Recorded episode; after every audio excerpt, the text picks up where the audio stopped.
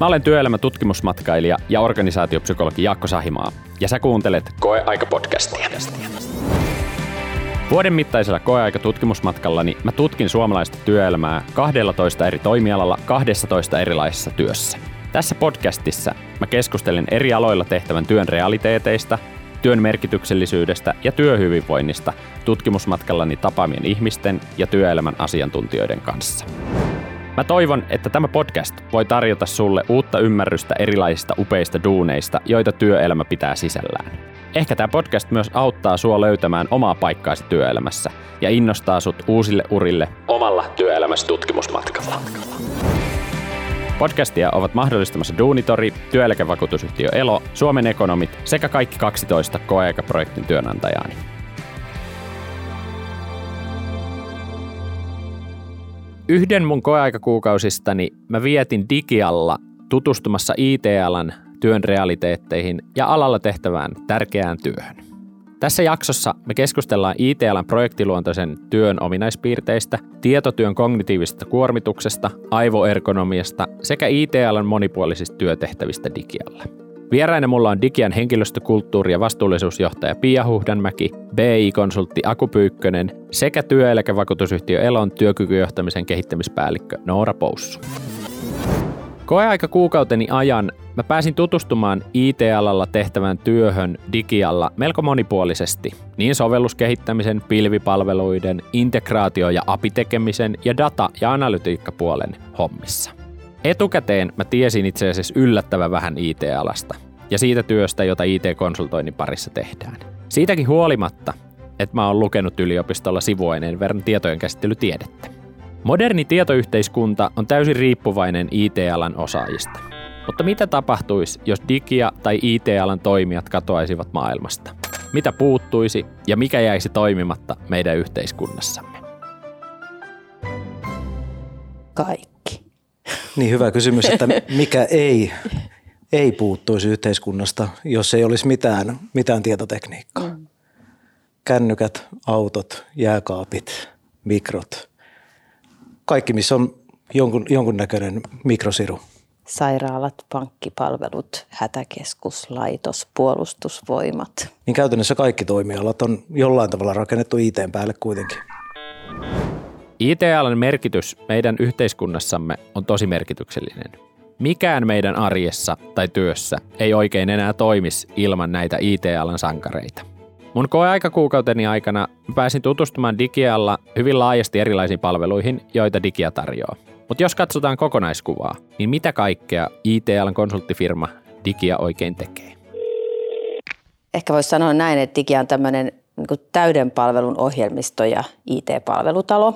Ja, ja joskus me sanotaan ehkä vähän raflaavastikin, että, että meidän tehtävä on niin kuin auttaa asiakkaita ratkaisemaan digitaalisia haasteita tässä verkottuvassa maailmassa ja ikään kuin sitä kautta olla tukemassa sitä, että asiakkaiden bisnes pysyy relevanttina tässä kehittyvässä markkinassa.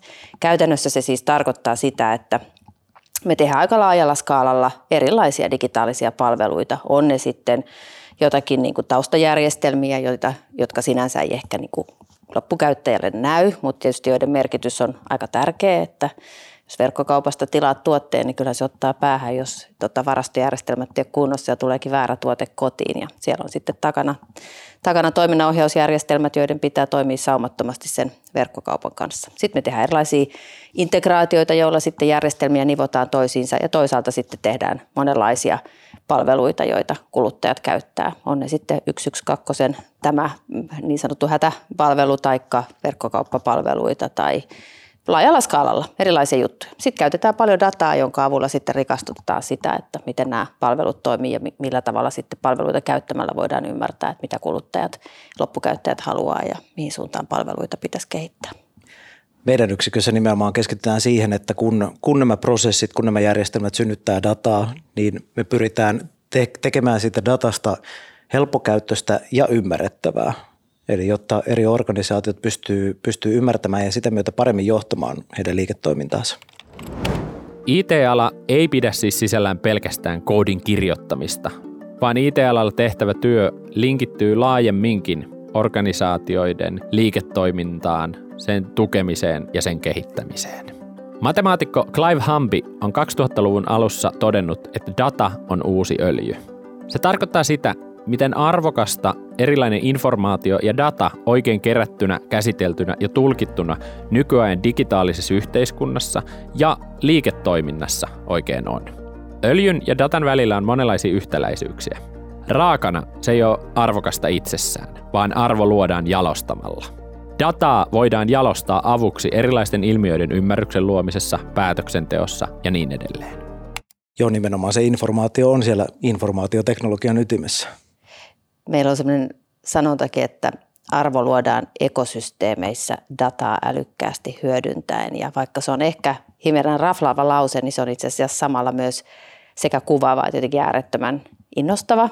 Että me ajatellaan, että maailma on tämmöinen niin kuin toisinsa nivoutuva digitaalinen verkosto, jota se data sitten omalta osaltaan niin kuin jalostaa ja vahvistaa. Ja siinä ekosysteemissä me ollaan mukana meidän asiakkaiden kanssa ymmärryttämässä, että miten tähän ekosysteemiin kannattaa liittyä ja sitten kun se on selvillä, niin myöskin toteuttamassa niitä palveluita.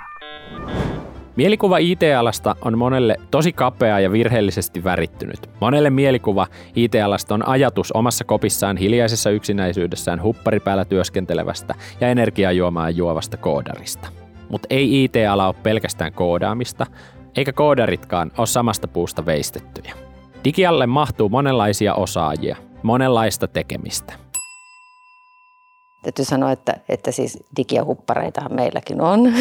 että tota, ei se klisee nyt ihan niin kuin pielessä ole, mutta huppareita käyttää toki muutkin kuin, kuin koodarit. Mutta ehkä mä sanoisin, että semmoinen leimallinen piirre IT-alalle, niin kuin varmasti monelle muullekin tekemiselle tällaisessa ekosysteemimaailmassa, niin on se, että, että pitää pystyä tekemään asioita niin kuin yhdessä. Että se, että tehdään yksin kammiossa, niin se ei ehkä sinänsä niin kuin, niin kuin pidä paikkaansa jossain tilassa voit olla tietenkin yksin, mutta, mutta jatkuvastihan siinä ollaan kontaktissa siihen muuhun tiimiin ja porukkaan ja, ja, ja se kyky nimenomaan tehdä niitä asioita hyvässä yhteistyössä, niin sehän on ihan tosi tärkeää.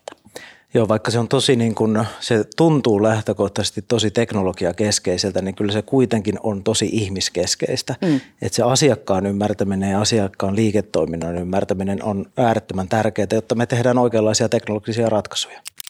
Meillä ehkä se kaikista tärkein ominaisuus kuitenkin on semmoinen niin tietynlainen halu ratkoa ongelmia, uteliaisuus ja tietysti erityisesti data- ja analytiikkapuolella pitää olla mielenkiintoa siihen tietoon, sen, sen käsittelyyn.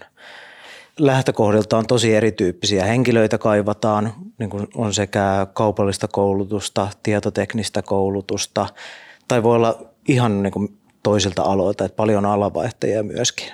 Mutta se niin kuin tietynlainen innostus kuitenkin siihen ongelmanratkontaan ja siihen asiakkaiden ongelmien ratkomiseen niin löytyy kaikilta. Ja sitten varmaan se semmoinen tietynlainen nöyryys tämän uuden oppimisen edessä, oppimishalu ja, ja, ja, ja kyky. Et niin kuin tässä on moneen kertaan todettu, niin tällä alalla teknologiat ja asiakasvaateet ja, ja tarpeet ja asiat ylipäätään niin kuin muuttuu hurjaa vauhtia ja, jotenkin semmoinen nöyryys sitten siinä, että vaikka kuinka kokemusta olisi, niin valmiiksi ei koskaan tulla, niin, niin se on tärkeää. Sitten jotenkin ajattelen, että no tietysti itse en tee niin kuin, niin kuin sillä tavalla sitä IT-syvää asiantuntijatyötä, mutta näin niin kuin sivusta katsoen, niin mä jotenkin ajattelen, että siinä ehkä tietyllä tavalla semmoinen niin kuin luovuuden ja sit systemaattisuuden niin kuin sellainen yhtäaikainen mukana kuljettaminen yhdistyy, että, että se ongelmanratkaisu on just hyvin kuvasit sitä sitä niin kuin halua tietoon ja, ja, ja sen kautta sitten niin kuin analyyttistä kykyä ratkoa niitä ongelmia. Ja sitten toisaalta, kun tehdään projektityyppistä työtä, niin, niin pitää olla sitä systematiikkaa siinä ihan, miten sitä työtä palastelet ja teet, jotta se on, on tehokasta ja huomioi sitten sen, että myös, myös muu tiimi pystyy tekemään työtään. Joo, se täytyy joka tapauksessa pystyä hyväksymään, että ikinä ei ole valmis, aina täytyy oppia lisää, että vaikka asiakkaiden vaatimukset olisi miten korkealla tasolla, ja totta kai me palvellaan asiakkaita tosi korkeatasoisesti, niin silti aina tulee uutta vastaan. Ja se niin kuin jatkuva kekseliäisyys ja nimenomaan niin kuin tiedon haku on, on todella tärkeää meidän työssä. Se vaatii projektin johto-osaamista, liiketoimintaosaamista, palvelumuotoilua – siellä on paljon, paljon niin kuin, erittäin paljon muutakin työtä kuin ihan vaan pelkästään sitä koodaamista. Joku sanoi hyvin, että, että tota, että IT-alalla niin yksi ydinjuttu, mitä, mistä ihmiset palaa, niin se on se halu ratkaista asiakkaiden digitaalisia ongelmia. Se ratkaisun niin kuin, hakemisen niin kuin into ja kyky, niin se on, se on siinä ihan olennainen juttu. Ja, ja, ja sitten toisaalta, niin kuin tässä nyt on sanottu, että maailma on aika kompleksinen ja ei se nyt varmaan tästä heti huomenna niin kuin yksinkertaisemmaksikaan muutu, niin tarvitaan paljon semmoista kykyä niin kuin – just yhdistää erilaisia eri puolilta tulevia osaamisia, toisaalta kykyä niin kuin ymmärryttää asiakkaita siihen, että miten, miten tässä kokonaisuudessa pitää toimia. Ja joskus se kyky asuu samassa henkilössä kuin syvä tekninen osaaminen ja joskus ne on ehkä eri rooleja. Jo meidän alalla ehkä parasta on se, että joskus niin kuin erittäin haastavienkin teknisten ongelmien ratkomisella niin pystyy auttamaan ihmisiä. Mm, ihanasti sanottu. Teknologia ja tekniset ratkaisut on vahvasti läsnä IT-alalla. Mutta loppujen lopuksi IT-alallakin tehtävällä työllä on myös hyvin inhimillinen puoli. Palveluiden loppukäyttäjät ja asiakkaat, heidän arkensa, työnsä sujuvoittaminen ja tarpeiden tyydyttäminen. IT-alalla tehtävän työn lopputulokset ei näyttäydy käsin kosketeltavana reaalimaailmassa, mutta kädenjälki näkyy hyvinkin konkreettisesti digitaalisessa maailmassa. Hommat joko toimii tai ei toimi, ja oman työn lopputulokset on siten selkeästi nähtävissä. Tästä mä oon jopa hieman kateellinen IT-alan osaajille. Työllä saadaan hienoja asioita aikaiseksi, josta usein lopputuotos on ainakin jollain tavalla myös visuaalisesti todennettavissa ja katsottavissa. Joo, se tavallaan on totta, että se niin kuin koodi taustalla on tietyllä tavalla näkymätöntä, mutta onhan ne lopputulokset, kaikki mitä me nähdään miltä vaan näytöltä, on periaatteessa koodin lopputulosta ja kännykkähäpit on erittäin näkyvä osa ihmisten elämää, niin kyllä siinä on paljon näkyvääkin. IT-ala on usein edelläkävijä ala työelämän erilaisissa trendeissä. Moni trendi leviää laajemmin työelämän IT-alan kautta. Niin organisaatioiden hierarkiattomuus ja itseohjautuvuus, tarkkaan mietityt projektityön mallit, paikkariippumaton työ ja moni muu teema on esimerkkejä ilmiöistä, jotka on levinneet laajemmin työelämän IT- ja teknologiayhtiöiden kautta. Digia kuukauteni aikana mä pääsin tutustumaan Digian kulttuuriin useassa kaupungissa ja monessa toimipisteessä. Millaisena te digialaiset itse näette Digian kulttuurin? Ehkä voisi tiivistäen sanoa, että me ajatellaan, että me halutaan olla tällainen niin kuin ammattimainen, mutta rento toimija ja tarkoittaa sitä, että että meidän kulttuuri on leimallista, me ollaan pörssiyhtiö ja meillä on tosi kovan luokan tota, osaamista ja tekijöitä talossa ja me halutaan tietysti varmistaa, että, että meidän tekijöillä on niin parhaat mahdollisuudet edellyty, edellytykset sitä omaa työtään onnistuneesti tehdä. Sitten toisaalta halutaan ylläpitää sellaista kulttuuria, joka on aika välitön, rento, huomioida ihmisten erilaiset elämäntilanteet ja tarpeet sen mukaan, miten työ sen kulloinkin sallii käytännössä se on tarkoittanut meillä esimerkiksi sitä, että me ollaan luotu erilaisia joustoja siihen työarkeen, että työtä voi tehdä sieltä, mistä haluaa ja vähän silloin kuin haluaa. Tietysti tiimin tarpeet ja asiakastyön tarpeet pitää ottaa huomioon, mutta, mutta niissä puitteissa niin vapauksia on paljon ja, ja, tota, ja halutaan ylläpitää semmoista hyvää rentoa henkeä. Yksi semmoinen iso teema meille sit on myös ollut oppimisen kulttuurin ajatus. Me ollaan toimialalla, jossa – työt tulee valmiiksi, mutta me emme, niin kuin yksi meidän kulttuuriperiaate sanoo. Ja se tarkoittaa meillä, että jokainen digialainen on senior trainee ja se tarkoittaa taas sitä, että riippumatta siitä, kuinka paljon niitä kokemusvuosia on takana, niin semmoinen tietynlainen jatkuvan oppimisen vaade haastaa meitä kaikkia ja me halutaan, että meidän kulttuurissa se oppiminen on innostavaa, mahdollista ja se kuuluu kaikille. Joo, minusta ehkä nämä näkyy Digian kulttuurissa parhaimmillaan silleen, että meillä on organisaatio, joka tukee siinä työssä onnistumisessa, mutta ei tule tielle. Ja my- myöskin on niin kuin vahva kokemus siitä, että meillä, meillä jokainen saa olla oma itsensä ja meillä kaivataankin erityyppisiä hen- henkilöitä sinne töihin. Digialla puhutaan neljästä kulttuurillisesta periaatteesta. Oppimisesta, jakamisesta, rohkeudesta ja ammattiylpeydestä.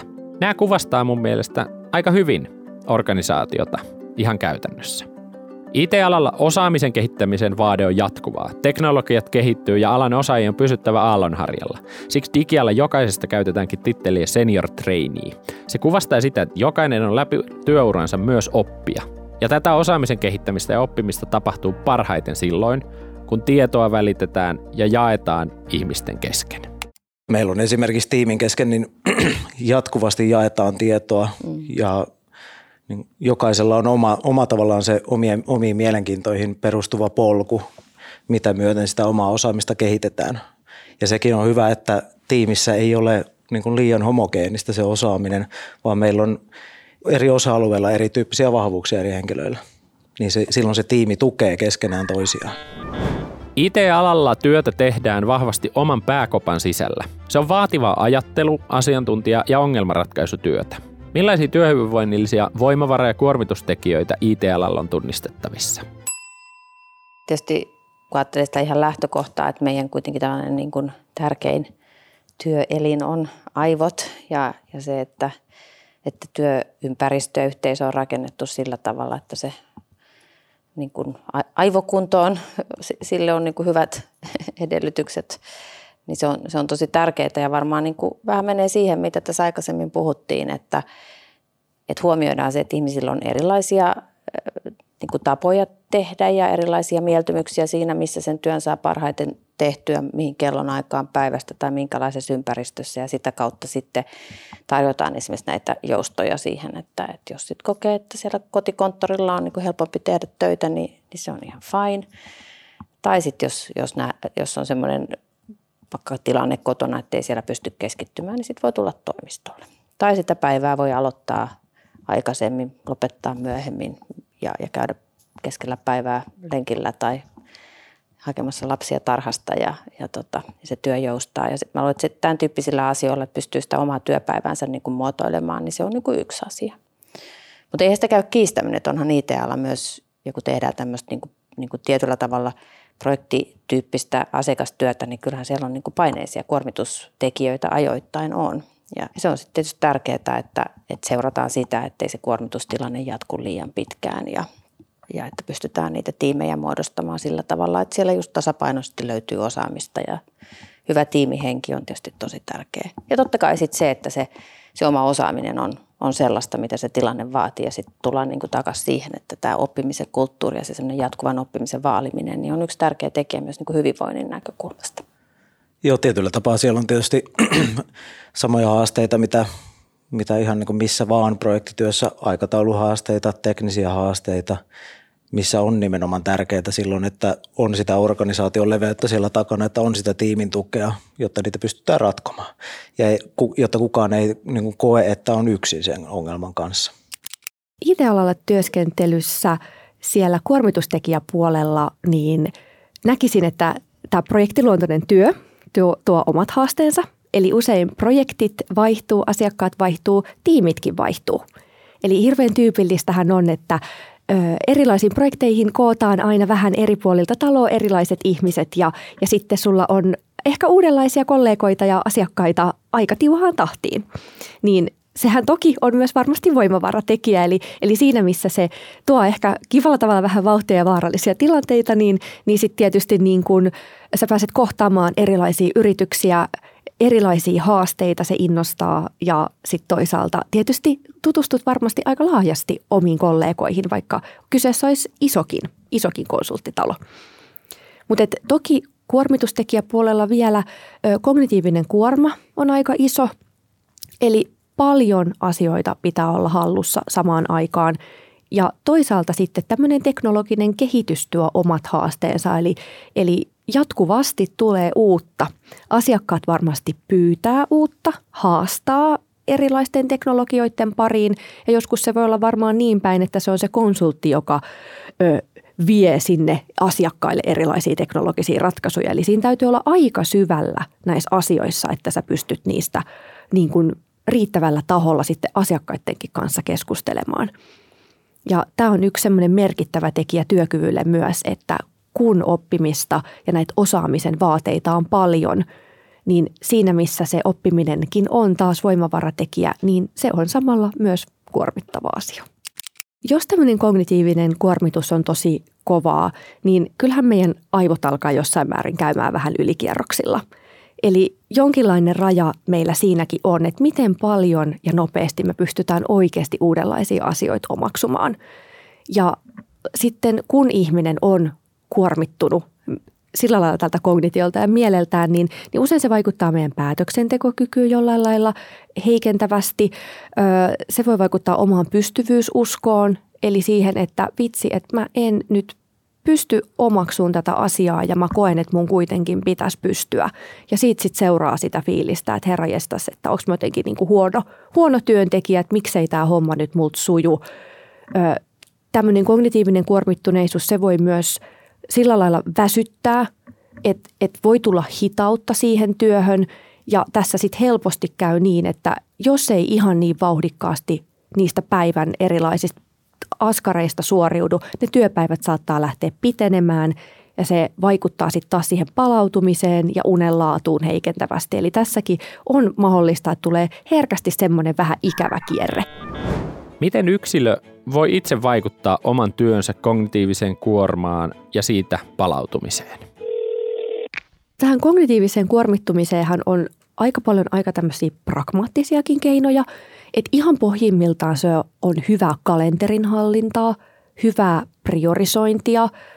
Öö, se on sitä, että esimerkiksi tauotkin kalenteroidaan tarvittaessa. Jos tuntuu, että ne ei tunnu luontaisesti löytävän tietään sinne arkeen, niin sitten nekin on hyvä aikatauluttaa ja se on myös ajanhallintaa. Sitten toisaalta monesti tähän liittyy myös esimerkiksi ihan erilaisten viestintäkanavien määrä, eli kuinka monella alustalla sä oikeasti toimit ja kuinka monet hälytysäänet sulla pingaa siinä koneella koko ajan. Niin ihan jo näidenkin tekijöiden rajoittaminen auttaa siihen, että sä pystyt paremmin keskittyyn. Sulla ei tule koko ajan semmoisia keskeytyksiä siihen, mitä sä teet. Tällä työn rytmittämisellä todella voidaan vaikuttaa tähän kognitiiviseen kuormittumiseen ja kun sitä saadaan hallintaan, niin se sitten edesauttaa sitä, että sitä palautumista tapahtuu siellä arjessa siellä työn ohessa. Eli se, että meillä on niitä hetkiä, kun me ollaan päätetty, että me fokusoidutaan nyt tähän, että meillä on tämmöinen rauhallisen työn hetki, me edistetään tätä meidän projektia tässä tämä tietty aika, niin siinä syntyy hyvää flowta, sä ehdit syventyä siihen asiaan riittävästi ja se sujuu vauhdikkaasti. Ja sitten se on hyvä, että sulla on ne säläajat, eli missä sä hoidat ne kaikki juoksevat mailit ja muut. Ja tämä nimenomaan tuosta vaihteluvuutta – mahdollistaa niitä mikrotaukoja sinne ja sitten se, että sä et ihan koko ajan tee sitä kaikkein vaativinta ajatuksellisinta työtä. Eli että sitten se sälä on semmoista, että se varmaan vähän menee semmoisella automaatiomoodilla, nopsakkaa siitä sormien läpi.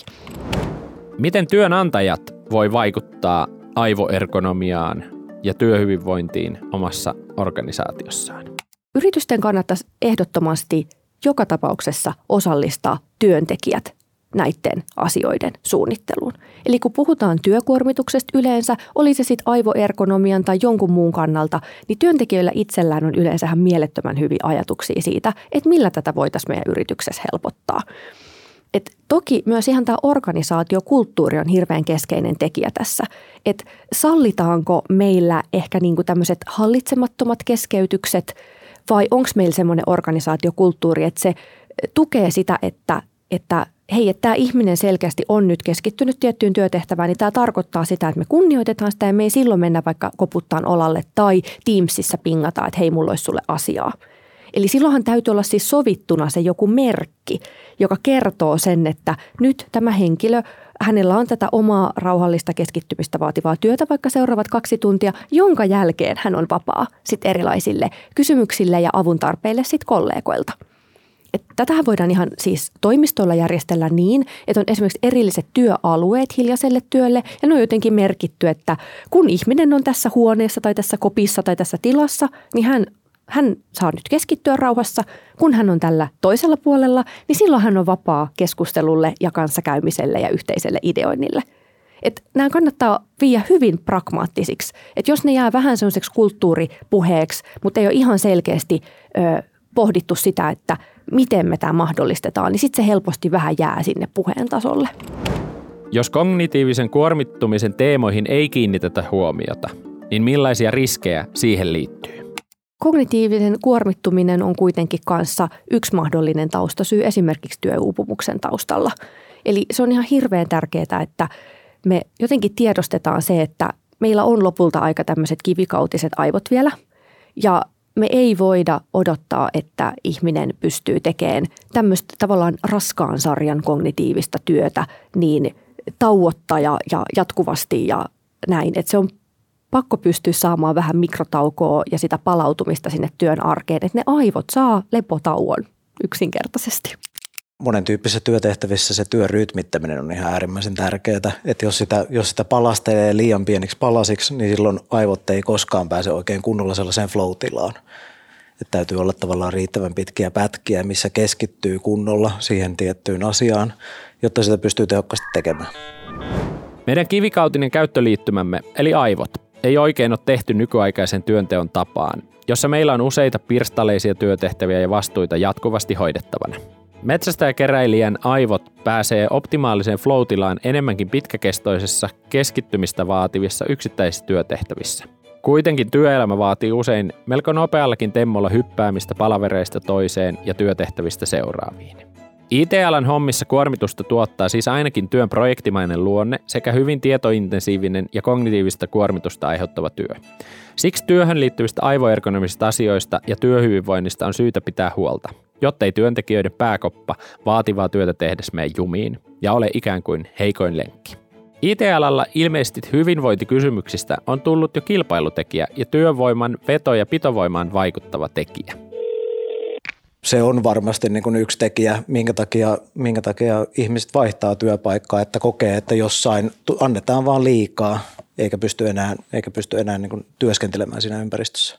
Niin se on varmaan sellainen balanssi, että toisaalta joskus kuulee, että ihmiset vaihtaa kiinnostavampien projektien perään, että jossain muualla on se, on se kokemus, että jostain saankin ehkä vielä kiinnostavampaa tekemistä tai jollain vähän toisenlaisella teknologialla – joka muuten aina kun tällaisia syitä kuulee, niin syö kovin, koska meillähän siis mahdollisuuksia on vaikka kuinka ja sitä sisäistä kiertoa ja niitä erilaisia urapolkumahdollisuuksia niin kuin talon sisällä, niin me, me tietysti kovasti toivotaan, että ihmiset kokisivat, että niitä löytyy ja, ja siihen myöskin sitten väyliä tarjotaan.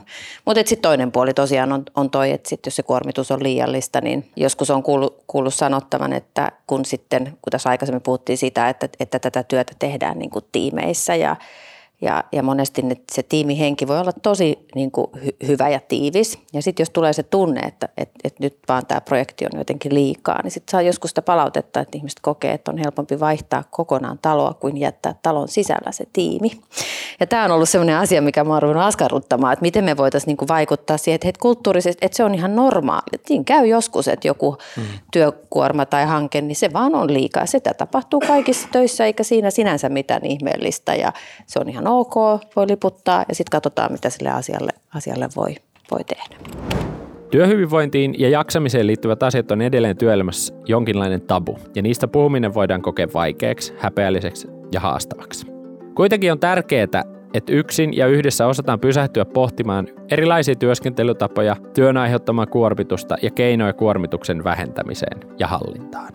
Mä oon yleensä sanonut omassa tiimissä ja yrittänyt sitä ajatusta viedä niin kuin meilläkin, että, että ei asiaa, mistä ei voitaisi puhua. Et ihan, ja me ollaan kaikki ihmisiä, meitä on siellä 1400 ihmistä erilaisine taustoineen ja joskus on flow päällä ja joskus on elämässä jotain muita juttuja, jotka vaikuttaa siihen kokonaisuuteen. Ja isossa talossa on paljon mahdollisuuksia niin kuin huomioida sitä, että, että minkälainen tilanne milloinkin on menossa. Ja kunhan vaan tiedetään, että hei, mikä se tilanne on ja, ja, ja sitten reagoidaan. Ehkä vielä tuohon hyvinvoinnilliseen teemaan sanoisin, että on niin kuin kiva, että me puhutaan hyvinvoinnista niiden teemojen kautta, mitä mäkin näen, että mitkä ne oikeat teemat on. Että hyvinvointi on kuitenkin sitä, että saat tehdä niin kuin sopivalla äh, tota, intensiteetillä niin kuin kiinnostavia juttuja hyvässä porukassa – ja sitten sen päälle tulee kaikki se muu, joka voi olla sitten etuja tai, tai kaikkea sitä yhteisöllistä hauskaa. Joskus vähän kapeasti ajatellaan, että hyvinvointi on jotenkin niin kuin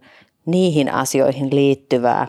Ne on ehkä enemmän kuitenkin sitten sitä kivaa ekstraa, joilla ei voi kuitenkaan hyvät edut tai kivat yhteiset jutut, ei, niillä ei voi paikata sitä, jos se työn kuva tai työn määrä ei mm. ole toimiva. IT-ala on tulevaisuuden ala. Osaajista on IT-alalla entistä suurempi pula, kysyntä ja tarve on suurta, kun kaikki digitalisoituu. Ilmeisesti työtä tekijöille on tulevaisuudessakin tarjolla. Mutta miltä rekrytointitilanne näyttää IT-alalla työskentelevien silmin? Varmasti kaikista kovin paine on nimenomaan siellä seniorimmassa päässä, eli niitä tekijöitähän me halutaan ja toisaalta myöskin asiakkaat haluaisi kaikista eniten niitä kaikista kokeneimpia. Sitten toisaalta taas meillä moni teknologia on niin kuin tosi, tosi uutta, joten ei siellä voi edes olla yli kymmenen vuotta tehneitä tekijöitä markkinallakaan. Mutta kovin, kovin kysyntä on sinne senioripäähän ja niin kuin yksi tapa tietysti, millä mekin voidaan sitä ratkoa on, että me pidetään huolta siitä, että me kehitetään meidän henkilöstöä jatkuvasti ja he pääsevät opettelemaan uutta. Se on niin joku sanoi hyvin, että, että valitettavasti, tota, että, että kymmentä vuotta kokemusta tietystä teknologiasta, niin se vaatii sen kymmenen vuotta. Mutta tota, että et, et varmaan juurikin näin, että siitä niin kuin, niin kuin kokeneemmasta senioripään IT-osaajista on, on pulaa ja, ja ottajia on niin IT-alalla kuin meidän niin kuin asiakkaidenkin puolella. Mutta sitten toisaalta mä aina ajattelen, niin kuin, että ihminen on kekseliäs ja mä luulen, että tähänkin tekemiseen löytyy uudenlaisia malleja, esimerkiksi kaikki tämmöinen niin kuin datan avulla asioiden jalostaminen, erilaiset automaatiot, robotiikat, muut, ne tuo varmaan jotain kulmaa, ehkä helpottaa, muuttaa työn tekemistä jollain aikavälillä. Ja sitten onhan tämän alan niin kuin ehdoton etu se, että tämä on kuitenkin ihan vetovoimainen ala. Että kyllähän tälle alalle halutaan. Toki se kymmenen vuotta kokemusta vaatii sen kymmenen vuotta, mutta voi olla, että, että huomataan, että, että itse asiassa tulevaisuudessa niin jollain tavalla se kokemuskin sitten ehkä kertyy, voi kertyäkin nopeammin ja, ja tosi tärkeää on pitää huolta siitä, että, että alalle junioreita tulee ja, ja eri väyliä pitkin. Et sitäkin ollaan todettu, että, että kaikki väylät on yhtä arvokkaita, että meille tullaan suoraan koulun penkiltä, mutta sitten on myös paljon, niin kuin sanoit, niin alanvaihtajia ja molemmat väylät on hyviä. Miksi te suosittelisitte IT-alalle ja digialle töihin tulemista? Ja mikä teille henkilökohtaisesti tekee työstä mielekästä, merkityksellistä ja motivoivaa? Ehkä se on se, että pääsee ratkomaan nimenomaan todella mielenkiintoisia ongelmia todella vaihtelevissa ympäristöissä, että nimenomaan tämmöisessä Digian kaltaisessa konsulttitalossa niin pääsee näkemään hyvin laajaa skaalaa erityyppisiä toimialoja, käsittelemään todella mielenkiintoista dataa, mihin ei välttämättä pääsisi ilman, että olisi jollain tavalla kyseessä yrityksessä sisällä. Niin mä ehkä ajattelen, että tietysti tällainen niin kuin liiketoiminnallisesta näkökulmasta niin onhan se kiva olla töissä bisneksessä, jossa markkina kasvaa ja, ja tota, että vaikka se kasvukaan helpolla tule, niin onhan se tosi niin kuin, kiehtovaa. Ja sitten tämä, mitä aikaisemmin jo vähän puhuttiinkin, että, että tällä alalla niin kuin se, miten, minkä, miten me kehitetään meidän kulttuuria ja toimintatapoja niin, että meidän ihmisten olisi mahdollisimman – niin kuin hyvä tehdä työtään, olisi hyvät onnistumisen edellytykset, hyvä tekemisen meininki, hyvä kulttuuri, niin ne on ihan hirveän innostavia aiheita. On, niin kuin, on, on hieno tehdä tällaista työtä, jossa kokee, että se minkälaisia asioita me tehdään, niin sillä on oikeasti vaikutusta niin kuin meidän tekijöiden työarkeen ja, ja koko yrityksen menestykseen. Kaikki on kiinni lopulta meidän ihmisistä. Se on, se on juuri näin, että tällä alalla on sen takia mukavalla töissä, koska täällä pidetään huolta siitä ihmisestä ja sen osaamisesta, koska ne on kaikki kaikessa. Hmm. Ilman niitä, niitä meillä ei ole mitään. Ja me myös tehdään, tehdään yhteiskunnallisesti todella tärkeitä asioita ja meidän toteutuksilla pystyy tehostamaan merkittävästi tärkeitä yhteiskunnallisia asioita. Ja täytyy tähän vielä jatkona sanoa, että toki myös tällä, tällaisella alalla niin meillä on siis ihan äärimmäisen kiinnostavia, hienoja asiakkuuksia. On tosi kiva päästä tekemään, niin kuin sanoit, niin, niin kuin laajasti erilaisia yhteiskunnallisesti merkittäviä asioita. Kiitos teille digialaiset ja IT-alan osaajat, että pidätte meidän modernin tietoyhteiskunnan rattaat pyörimässä.